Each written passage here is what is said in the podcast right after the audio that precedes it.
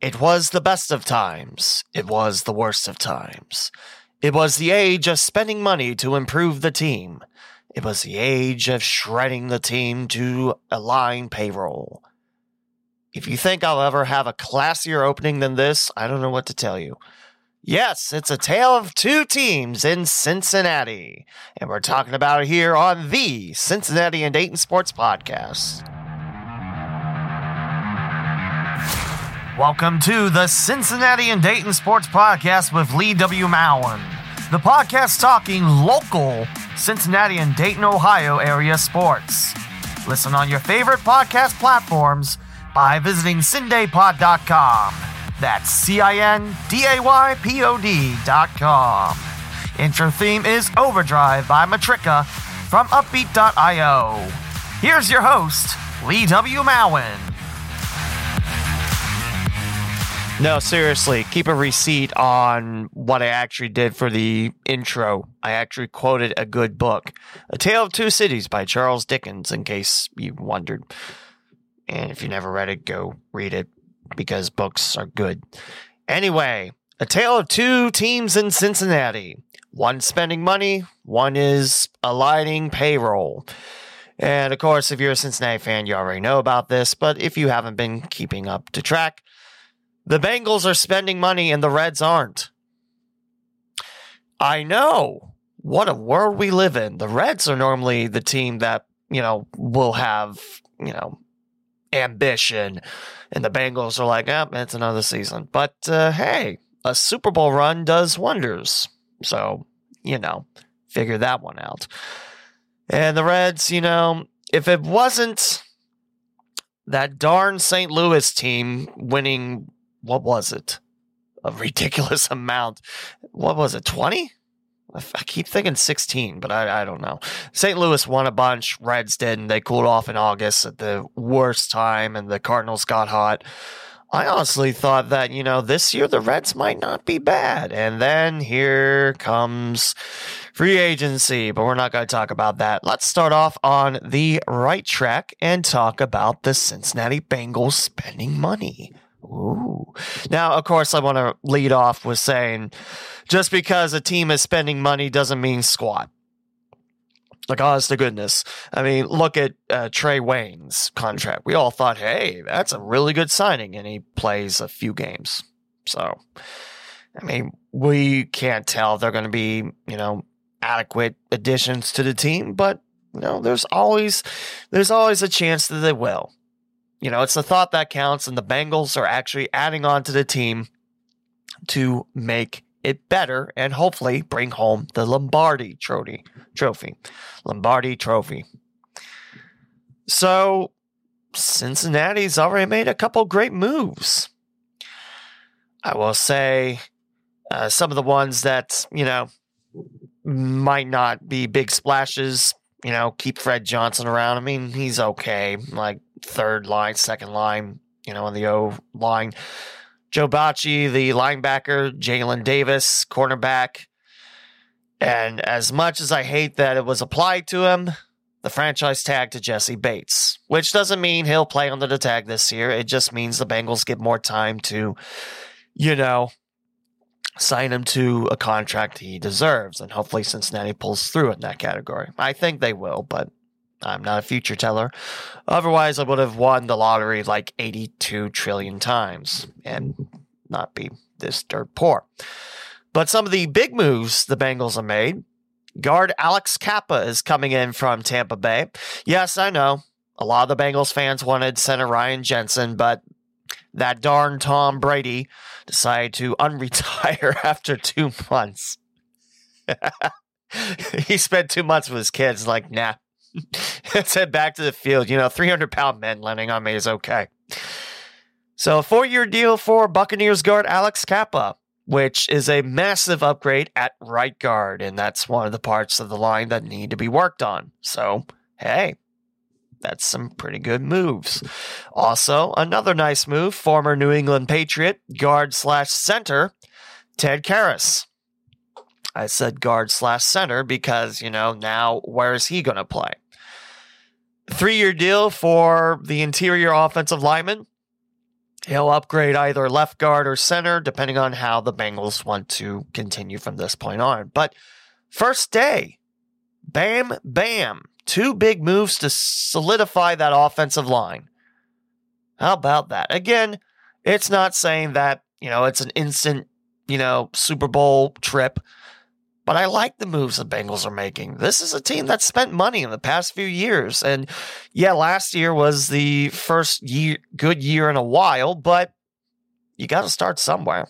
And hey, I really like it. I really like it. Hopefully there is more, you know, after this recording on March seventeenth. Actually, there's another signing right before I hit record.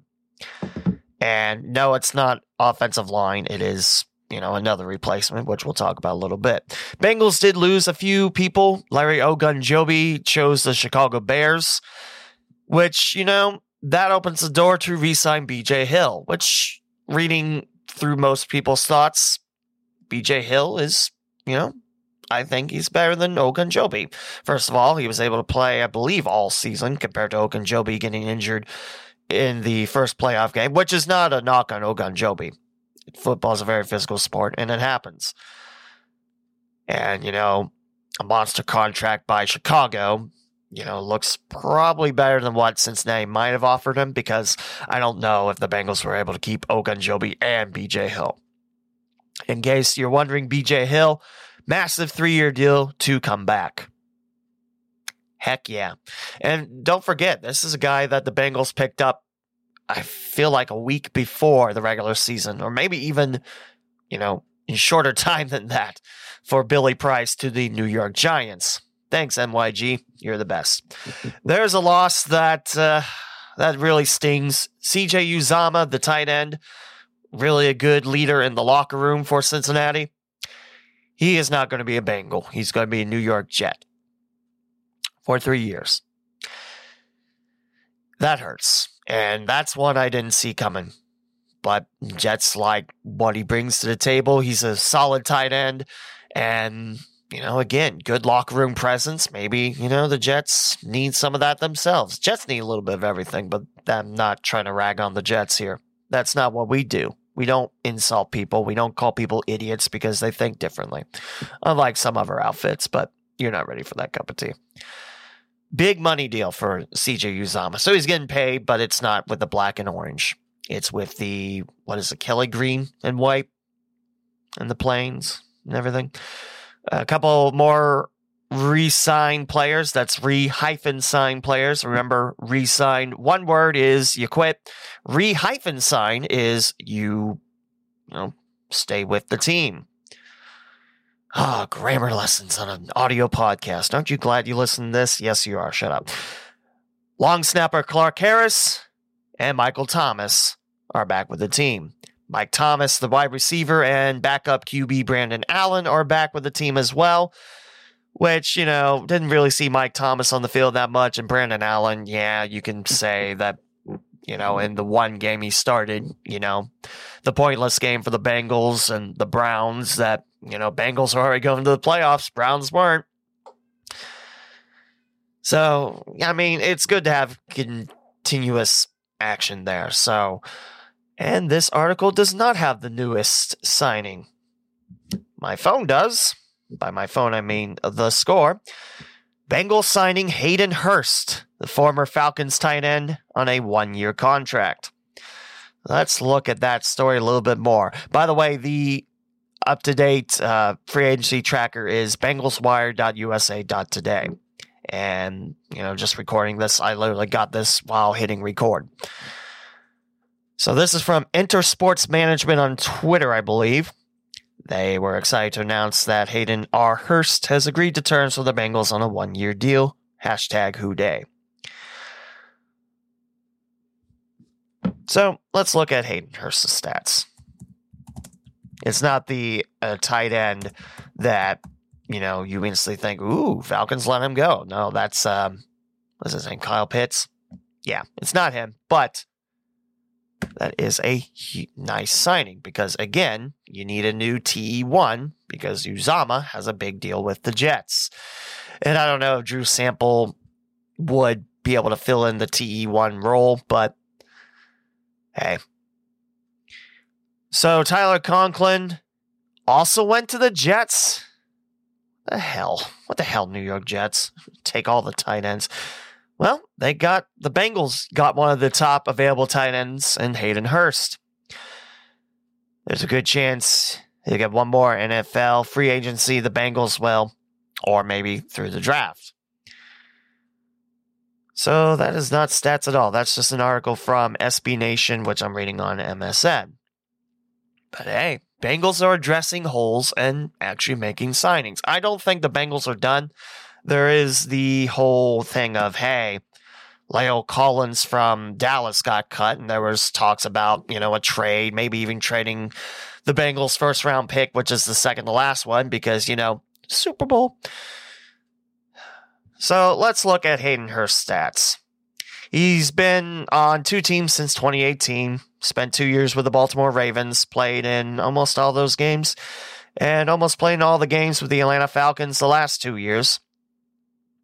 Last year for Atlanta, twenty-six catches for two hundred twenty-one yards, three touchdowns, an average of eight and a half yards per catch.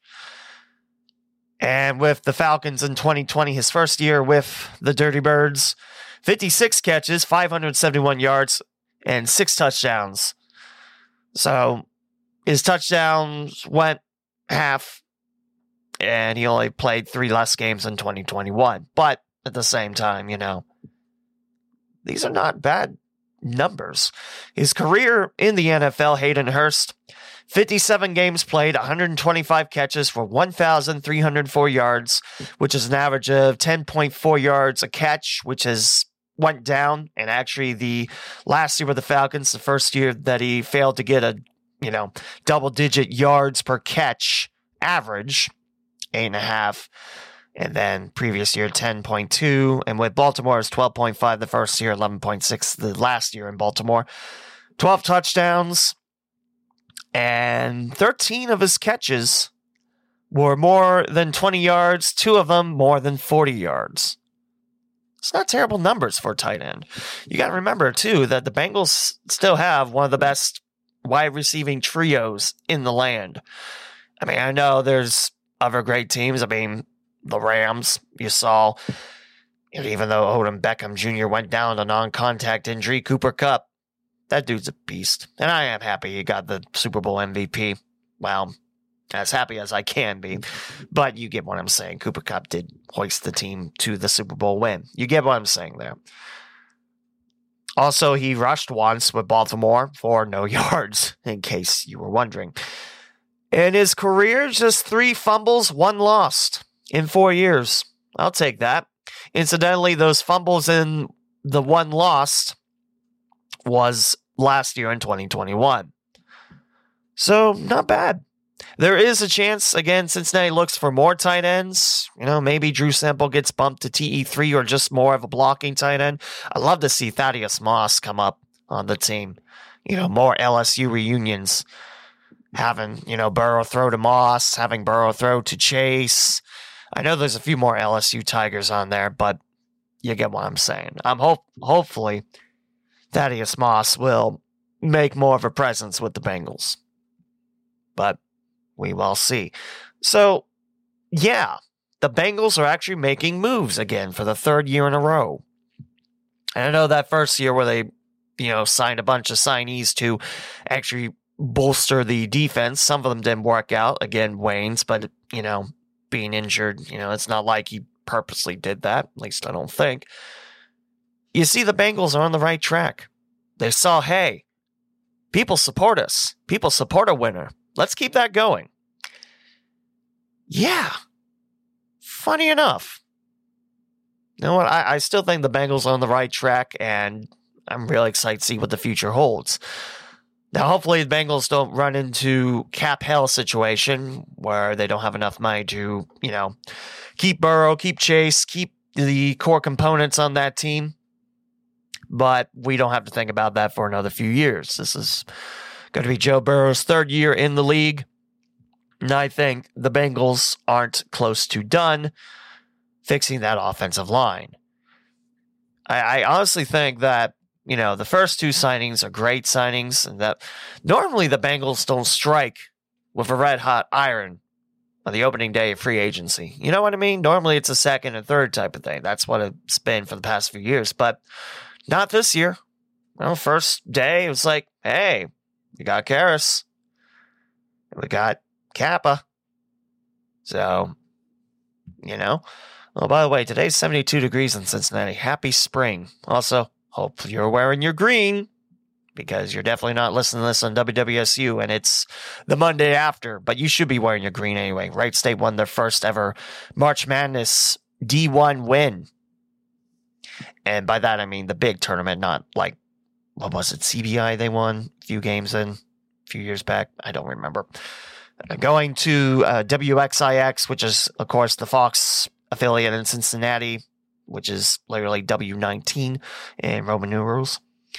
Uh, they just mentioned Hurst entering his fifth year in the N F L. First round draft pick of Baltimore back in twenty eighteen, by the way. And two years in Baltimore, two years in Atlanta, one year deal for Cincinnati. And right now, I pencil in for a tight end one, but I don't think Cincinnati's done. Not by a long shot. Bengals fans, how exciting is it that we're talking about our team in a positive light? And how exciting is it to listen in Dayton where, you know, guy actually gives the Bengals credit and not said, oh, Bengals shouldn't exist. Mike Brown, rah, rah, rah, rah, rah. Uh, my Cleveland Browns are, uh, you know, uh, an epitome of excellence. Yeah, forty-four wins in one decade. Nice try. But isn't it nice the Bengals are successful? Wouldn't it be nice if there was another team in Cincinnati that was successful as well? That would say, hey, you know, winning brings butts in seats. Let's do that. Well, sadly, on the other half of this story, it is a tragedy. And, you know, normally at this point, I would be celebrating the fact that Rob Manfred, you know, did not destroy baseball. Yeah, he did. Lockout lasted nearly one hundred days. And now we can't shift because Rob Manfred, everybody. Why, why, why does he have this hatred for the shift? You know the best way to get rid of the shift? You hit against it. You don't hit into the shift. You hit against it. You bloop it over the infielder. That's not part of the shift. Wow. But no, no one wants to see that. They want to see, you know, extended bases, which, fine. It does help out in safety. I don't think anyone's really going to notice about that. And people want to see the designated hitter, which, okay, I knew this was coming a long time, but why? Why is this such a thing? You know, the big thing in baseball is it's not any of those things that are killing the sport. It's the lack of access to the sport. You can't even properly showcase your own superstars. How many people on this side know about Mike Trout and the overratedness of Bryce Harper? You know, three hundred thirty million dollars for thirteen years to hit about two hundred fifty. Wow. Definitely worth the money. And I know there's people going to be like, oh, you're you're a hater. No, no. Just a guy that thinks Bryce Harper's overrated. And there you go. And no, I don't consider him one of the superstars. I will consider Mike Trout superstar because, you know, he is. But at the same time, why is it that, you know, people can't, you know, watch games if they're blacked out? You know, you're blocking access. I mean, luckily in Cincinnati, you know, that's not really a big issue. I say that, saying big issue. But why in the heck can I not listen to baseball games on the radio? Good Lord. It's internet audio. It's free. Get over it, Rob Manfred. Sorry. I mean, I should be happy that baseball's back, and I think the Reds are playing today, which, you know. But let's say, uh, let's actually take a peek and see what the Reds have been. Oh, my God. Yeah, you knew this was coming. Uh, the greatness of what the Bengals are doing, the Reds decided to open up shop and sell, sell, sell. Oh. So the first deal that the Reds made to the Minnesota Twins, The Reds dump off right-hander Sonny Gray and minor leaguer Francis Bruguera, which if you follow the Dayton Dragons last year, you know, solid reliever, solid back end, probably would have been high A, double A this year, perhaps. Uh, he did have a rough stretch in the latter part of the year, but eh. And the Reds give right-hander Chase Petty. Chase Petty, we can click on his name and open up a new tab in Firefox and wait for it to load and then try to stretch out so there's not dead air. Chase Petty, he was in the, what is that, Florida Coast League in rookie ball last year. His stats, a five forty E R A, one start, two games. He threw five innings total, gave up three earned runs, six hits, no home runs on thirty-seven pitches, walked one, struck out six, and average against him was three hundred. So, yeah, that's not necessarily great numbers, but again, very new to the F C L Twins organization. So I'm not reading too heavily on that. So Daytona, Dayton is probably going to be his stop, which is low A, high A, which we probably need to talk about that before we say goodbye. I'm looking at my time, and I'm not even halfway through an hour yet, and I'm talking about the Reds already. Yeah, I know how to time manage, said not me, except I just did. So the next move the Reds make... to the Seattle Mariners, the Reds trade left fielder Jesse Winker and third baseman Eugenio Suarez for right-hander Justin Dunn, center fielder Jake Fraley, left-hander Brandon Williamson, and player to be named later. Which, of course, is a list that the Reds make, and they say, hey, these players, and they're going to watch them for a little bit. And to complete the trade, it'll happen, you know, months after, and then they'll pick it, and then I'll complete the... the trade. Okay, Eugenio Suarez, I liked him. Uh, I was glad he was a Red, but looking at last year, oh boy, he struggled. He struggled mightily. Ooh, it was not a good year, and you can also make the argument that the past two years, not very good. I mean, he'd have flashes of brilliance, but yeah, he struggled the last two years. So, okay, fine. I'm okay with that. But Jesse Winker, why are you getting rid of him? He's part of your future. He's only been with the Reds a few seasons, and you get rid of him. Why? Why did you get rid of Jesse Winker, Reds? And I know what Nick Cross said, to align payroll. I mentioned it on the intro. I mentioned it a few times. Don't give me that crap. What are you doing, Reds? He's going to be your future in the outfield, and yet, nah. See, even my male cat Levi agrees. What are you doing? He might be hungry. I don't know.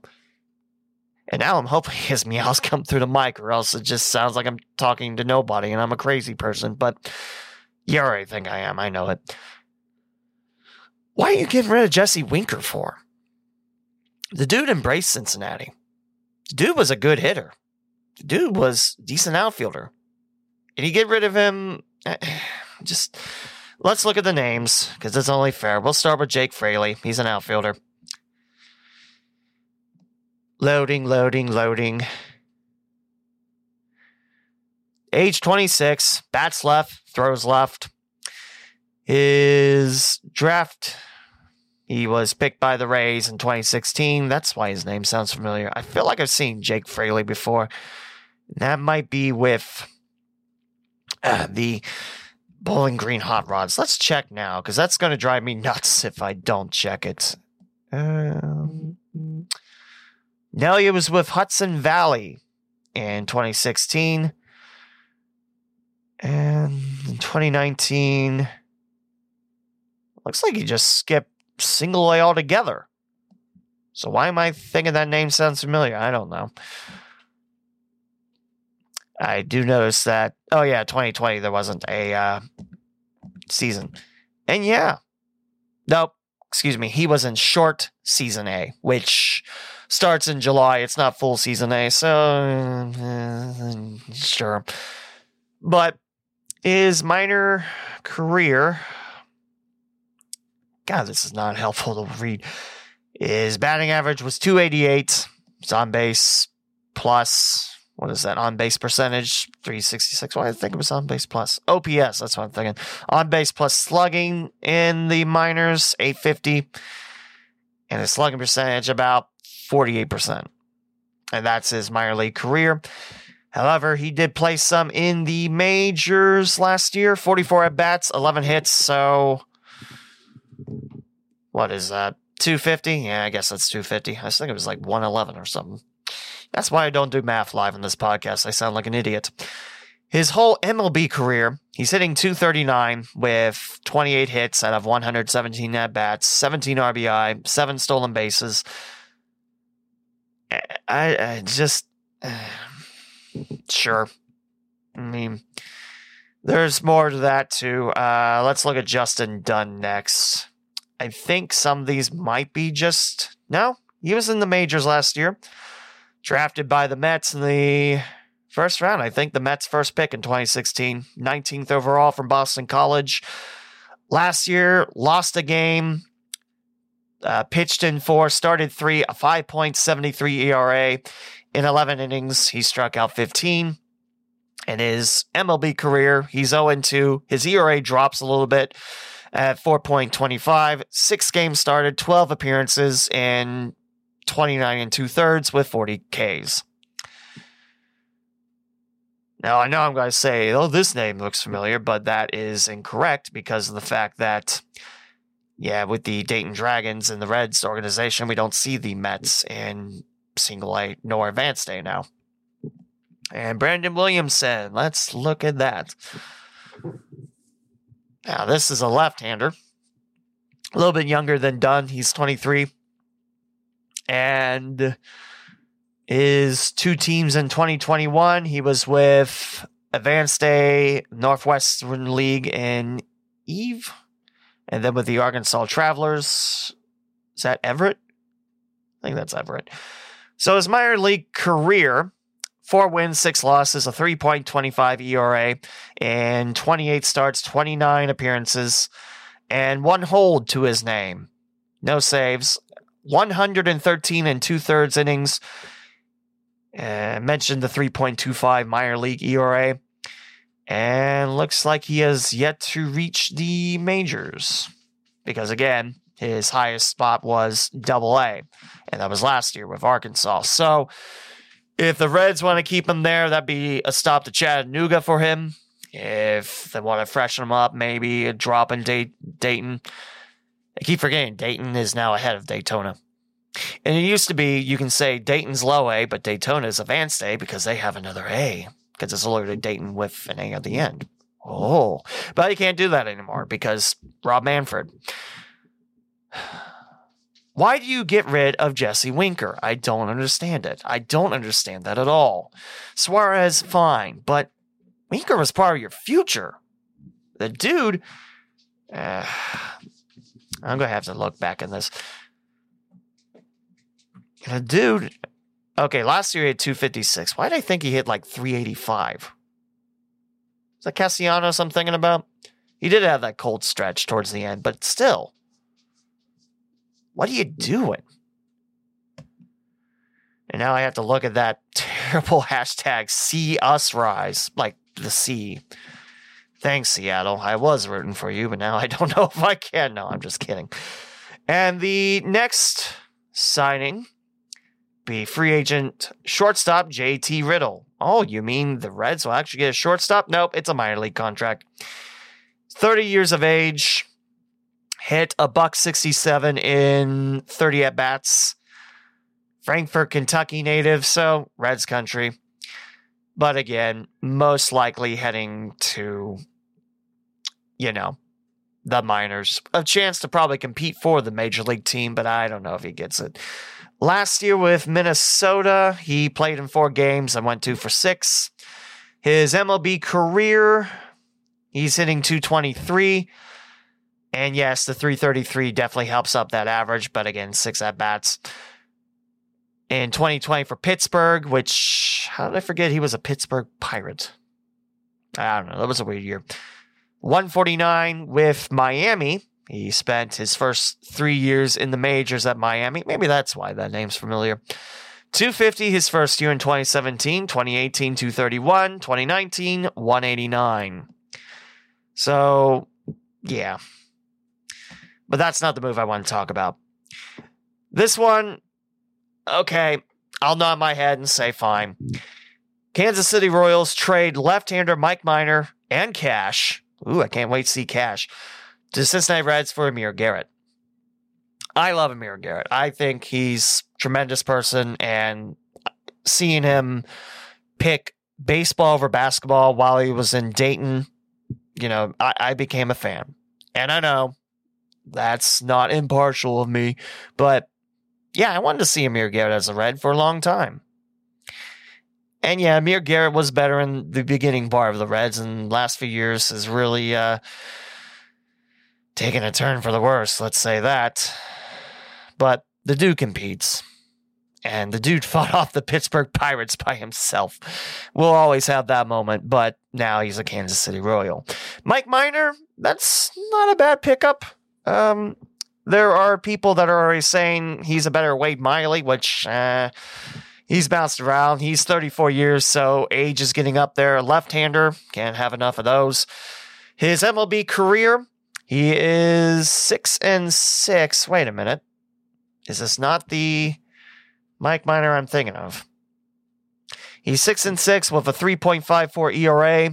He has started twenty-nine games, pitched in forty-four total, thrown one hundred twenty-seven innings, and struck out one hundred eight. And his whip is one point two six, very close to what he had last year at one point two five. Which, yes, I do forget what whip is. There's so many stats. It's like, do we really need all these stats? I mean, come on. Drafted by the Atlanta Braves with the seventh overall pick back in twenty oh nine out of Vanderbilt. And his nickname is Meaner. Don't know why that is. There should be an explanation. Like, why is your nickname this? So, yeah, he's he's a former All-Star. I remember that.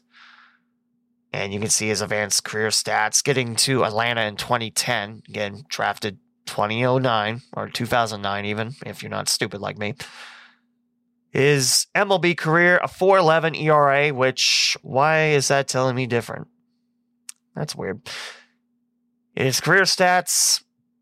He has won seventy-nine games, lost seventy-eight of them, a four eleven E R A with two hundred nine starts, two hundred seventy-six appearances total, with four complete games, two shutouts, seventeen holds, six saves out of nine opportunities, and one thousand three hundred eleven innings pitched. So yeah, that sounds a lot better with one thousand one hundred ninety-seven strikeouts and three hundred seventy-six walks, with twenty-one being intentionals. So yeah, that's not a bad pickup. You know, you have to find a replacement for Sonny Gray, which I still don't understand why the Reds got rid of him. Dude was... I still think Sonny Gray was perfect as a Red, and I like that he bounced his career back in Cincinnati. I mean, I know he had a rough go in New York, but, you know, with the media there and everything and expectations super high because you just on the pinstripes, I get it. I, I, I don't I don't like a lot of these moves, and I'm not the only one. As we go to Spectrum One News, and this is an article from Tino Bovenzi, uh, written today. This morning, actually, seven forty-one a.m. on Saint Patrick's Day. And this is a lot of people not happy with the moves. So, first fan talking to Spectrum One News is Tony Campbell. His basement is a shrine to baseball, which sounds like a cool place. We will never see another team like this again, especially not back in our city.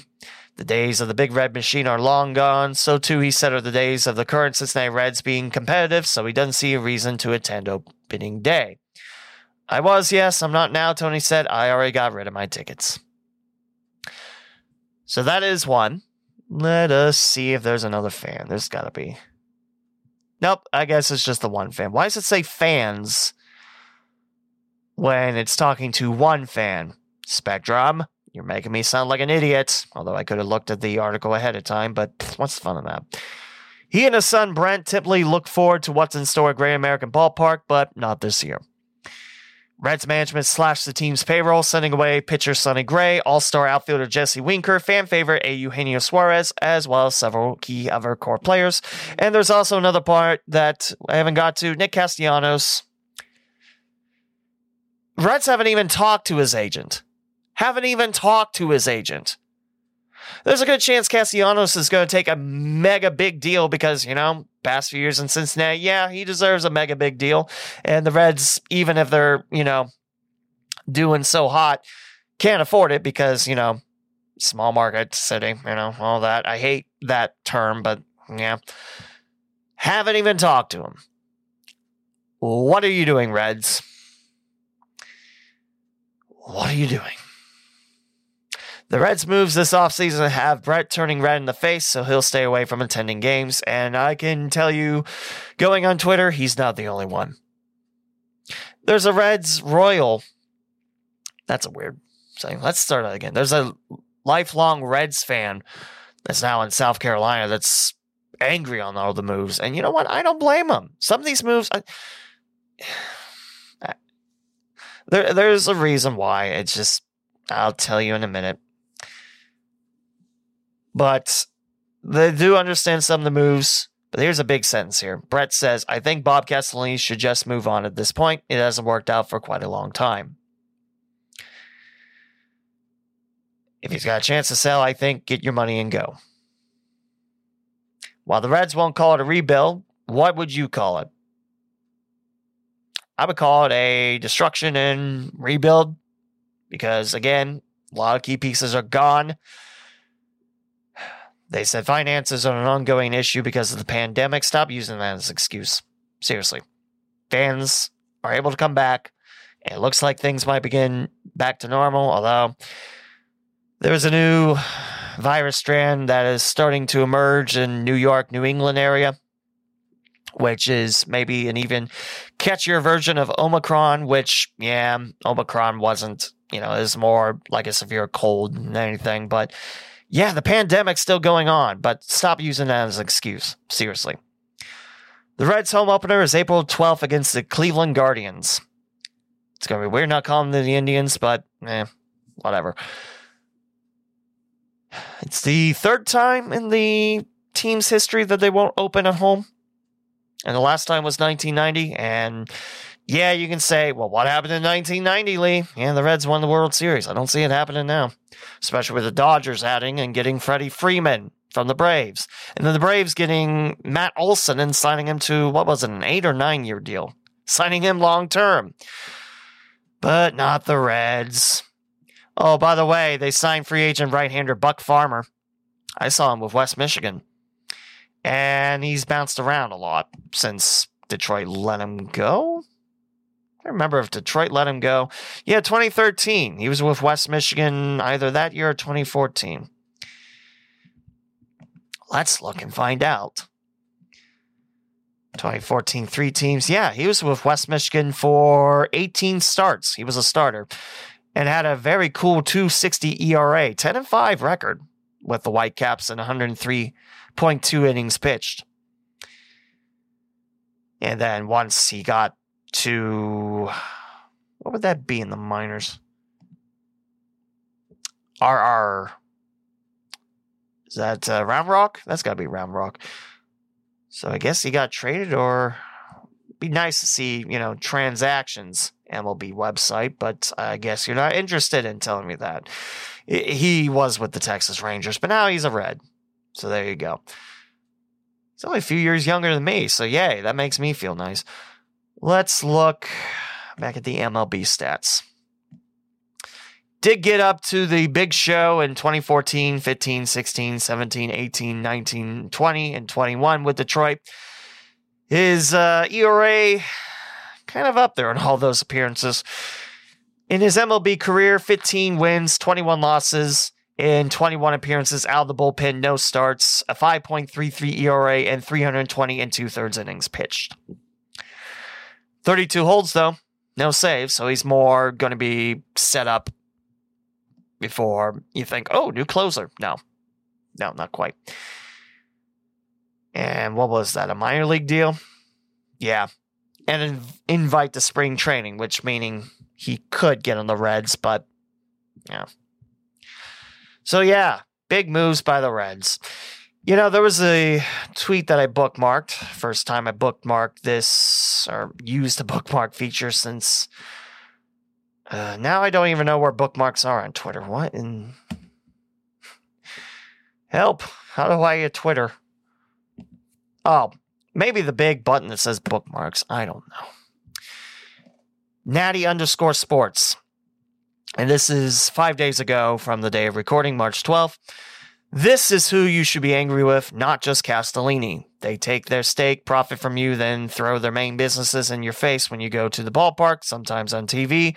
Stop directing your anger specifically at Bob Castellini. Aim correctly. Yeah, widen your aim. Blame everyone on there. There is no reason, no reason that this should have happened.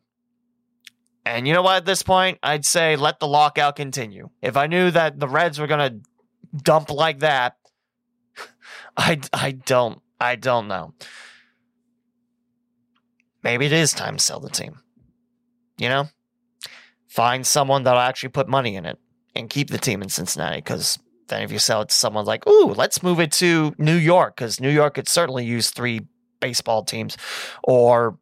Uh, well, Oakland's situation isn't looking too great. Tampa Bay, they were looking at that partnership with Montreal, which is stupid.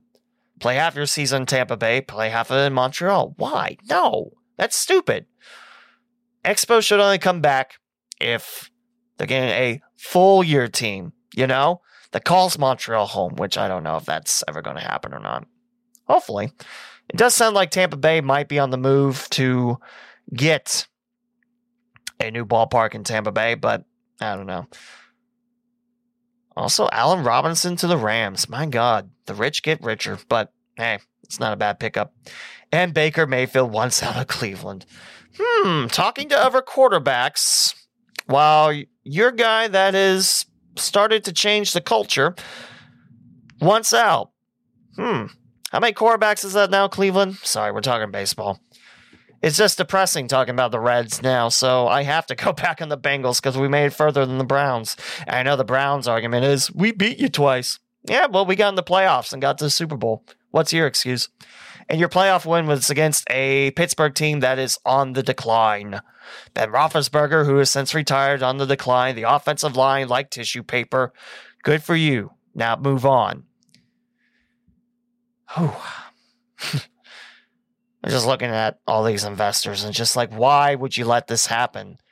Cincinnati, most Cincinnatians will tell you it's a baseball town with a football team and a hockey team and a soccer team, which, by the way, did win their first game of the year early on. So one and two, that's not, that's not terrible. And plus it's their demons, Orlando City, which has always tormented F C Cincinnati, but more on that next time, I think. Why would you let this happen? The Reds, again, played a good year last year. Yeah, I know August was tough. That's when everyone decided, eh, let's get cold. It'll be funny, lol. No, that's not how they did it. But if you think about it, just... You were so close in getting into the playoffs, and you decide to dismantle? There is a story to this. Now I'm just trying to think. Yeah. Thank you, Google, for making me not spell his name incorrectly. I forget. Now, there's horror stories about Bob Castellini. There's one I saw on Twitter where he and his wife made a handicapped person get out of an elevator just because they didn't want to wait. I've heard that. Uh, of course, there is Kicking Out Hall of Famer Hal McCoy, which probably an interesting podcast story to tell. Maybe I'll try to get him on my podcast one day if I have time. Again, if I have time. I laugh in my head because I don't have time. I'm raising a family and, you know, working on my career. I barely have time for this podcast. This is from call to the pen dot com, which is part of Fansided. Cincinnati Reds owner Bob Castellini sinks to a new low with treatment of Hall of Fame writer, which is an old story and how McCoy talks about it. He almost got me fired when I worked when I wrote for the Fox Sports Ohio website telling them that guy is killing us. So yeah, owners not liking what the media is doing. That seems kind of uh, dictatorship-like, but hey, it's a good thing we didn't go through that in the United States. Oh, man, I'm getting awfully political. I, I think I'm just not caring anymore. If you got something to say to me, say it to my face. Anyway, going further through what Hal McCoy wrote, I wrote a long note to Castellini explaining that I love the Reds, but I had to write what I see. The fans aren't stupid, and if I couldn't look at the team through rose-colored glasses, even if Pete Rose was gone.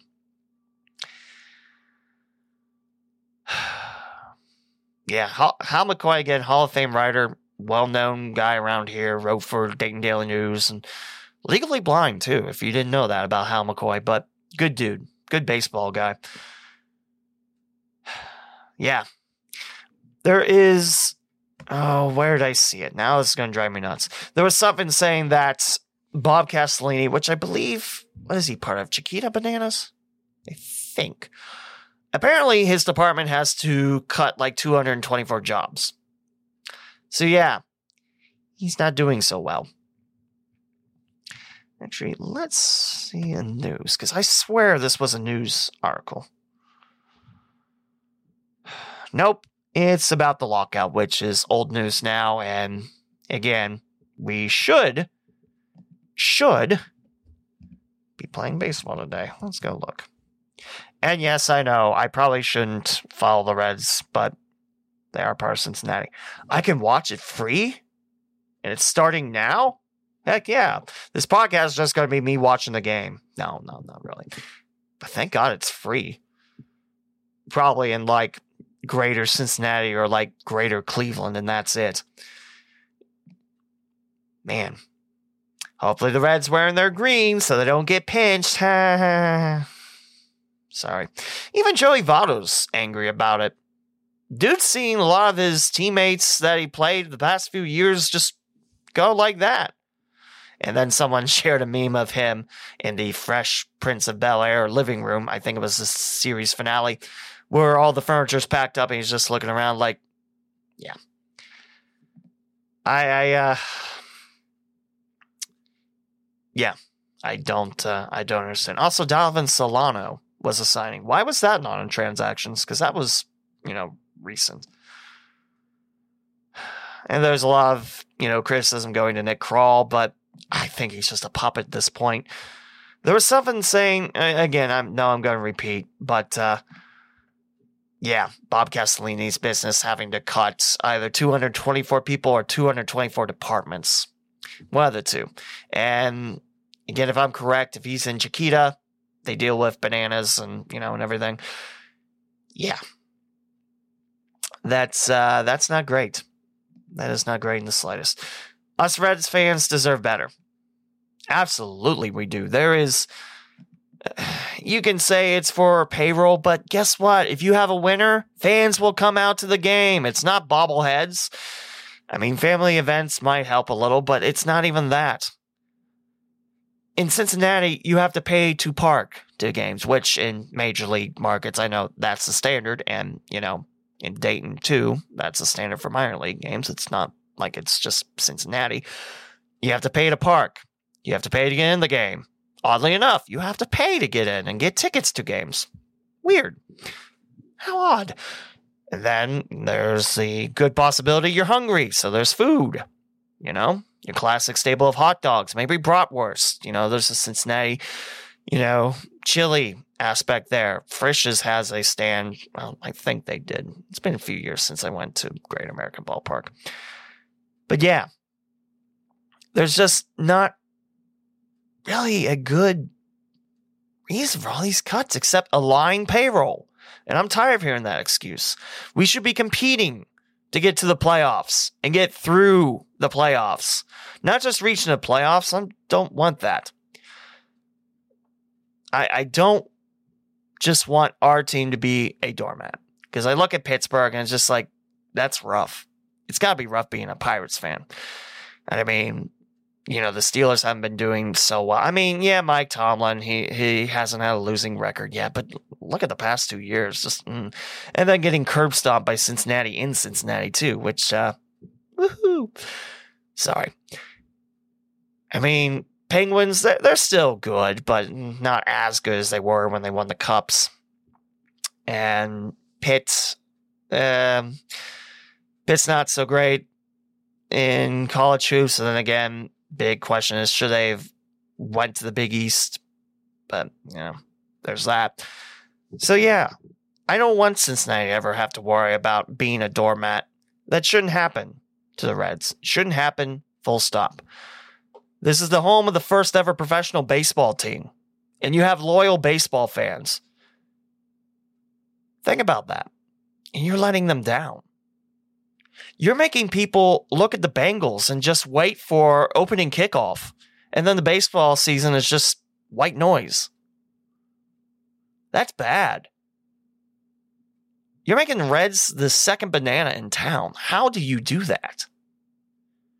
How do you do that? Historically, Bengals have only been, okay, if you count the first stint, uh, since nineteen sixty-eight and then a little bit in the thirties, which still excites me, the fact that it's named because, you know, Zoo had Bengal Tigers at the time, which they do. But, yeah. Yeah, that's... Ugh. Also, in case you want more pain, you can relive the cheapness and horrible thoughts of Marge Schott if you look at one of Urinane Tree's latest videos, which I recommend going to because he's a hilarious sports guy. Might be a Pittsburgher, but hey, he tells the truth. And yeah, I didn't realize how cheap the Marge Schott era was. I knew how terrible her thoughts were and everything. I mean, you have to go and watch the video if you're not familiar with. I, I am a little surprised that it took so long to get rid of the Marge Schott name on U C's baseball stadium. And was it Walnut Hills? Withrow? Who had Marge Schott Hall? Or was it one of the girls' schools? I don't remember. And I think there's a park that might still have her name, but I don't know about that. But yeah, two of the three are gone. But and it's weird that it took this long to do.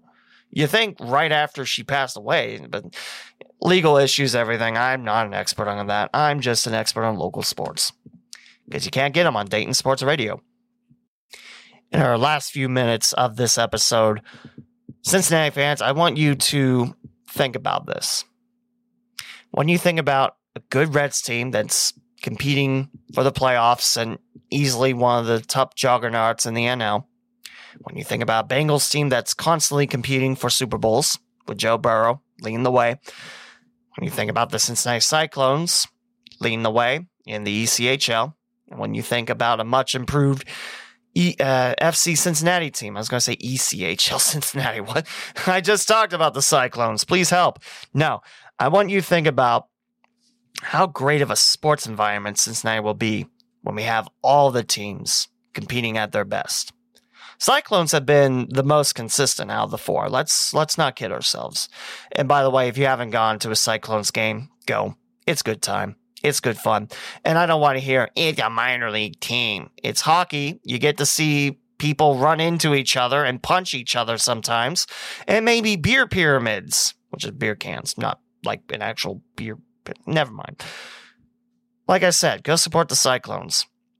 I think it's a shame that they're not talked about more on media, but, you know, that's why I got this podcast. We talk about everything Cincinnati and Dayton-wise.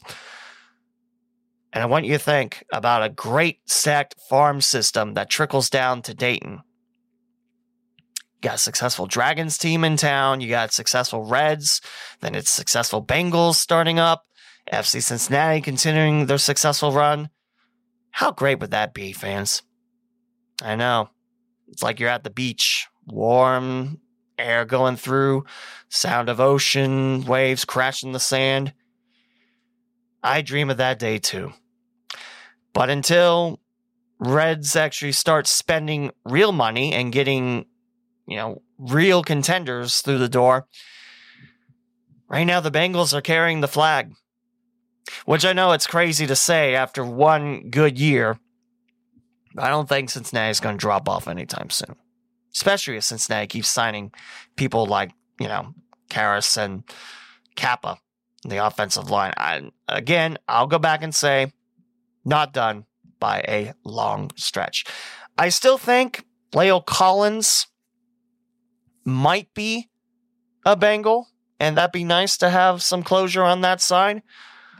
But just think, a better offensive line. And what Joe Burrow can do with a better offensive line. If he had a better offensive line with, you know, Ja'Marr Chase getting away from Jalen Ramsey for about the ninetieth time in the Super Bowl, if Joe Burrow had a sliver of a second left, he would have found Chase and the Bengals would have possibly won the Super Bowl. I wonder what you think about that. You know, I have criticized the Reds a lot, but we do have it pretty lucky here. Be cool if we had an N B A team in town, but I don't know if that'll ever happen again. We need an arena to play, of course, but and you know, back then the Royals were great, consistent winners too. It's just a shame that they moved out of Cincinnati, which I don't know if Cincinnati didn't support them or the owner's like, nah, Cincinnati's boring. Let's go spend time in Omaha and Kansas City because one city doesn't have an arena, but the other one does. So there you go. And then go Sacramento, and then you have the wicked train wreck known as the Kings in California's capital. So I think they do better in Cincinnati, but hey, you know, that's just me. I don't know if they'd be able to, you know, get a team in Cincinnati. First off, Seattle needs an N B A team back. Full stop. Seattle, Seattle, Seattle. And then we could talk about another team, which I don't know if N B A would be interested in expanding after that, but Seattle needs a team, definitely. I also love to see Cincinnati get a W N B A team, too. Just how how populous girls' basketball is in the city. I mean, Dayton Flyers, which I know college basketball talk will happen eventually, hopefully, sometime soon, but hey, it's got to happen when I have time. I mean, we'll talk about Dayton Flyers, but what is it, fifteenth straight year of going to the N C double A big tournament? That's huge. So girls basketball is definitely alive and kicking in Cincinnati. In fact, out of the state championships that I got to produce the radio calls for, the local area went two and two, which I know you're saying two and two. That sounds not great.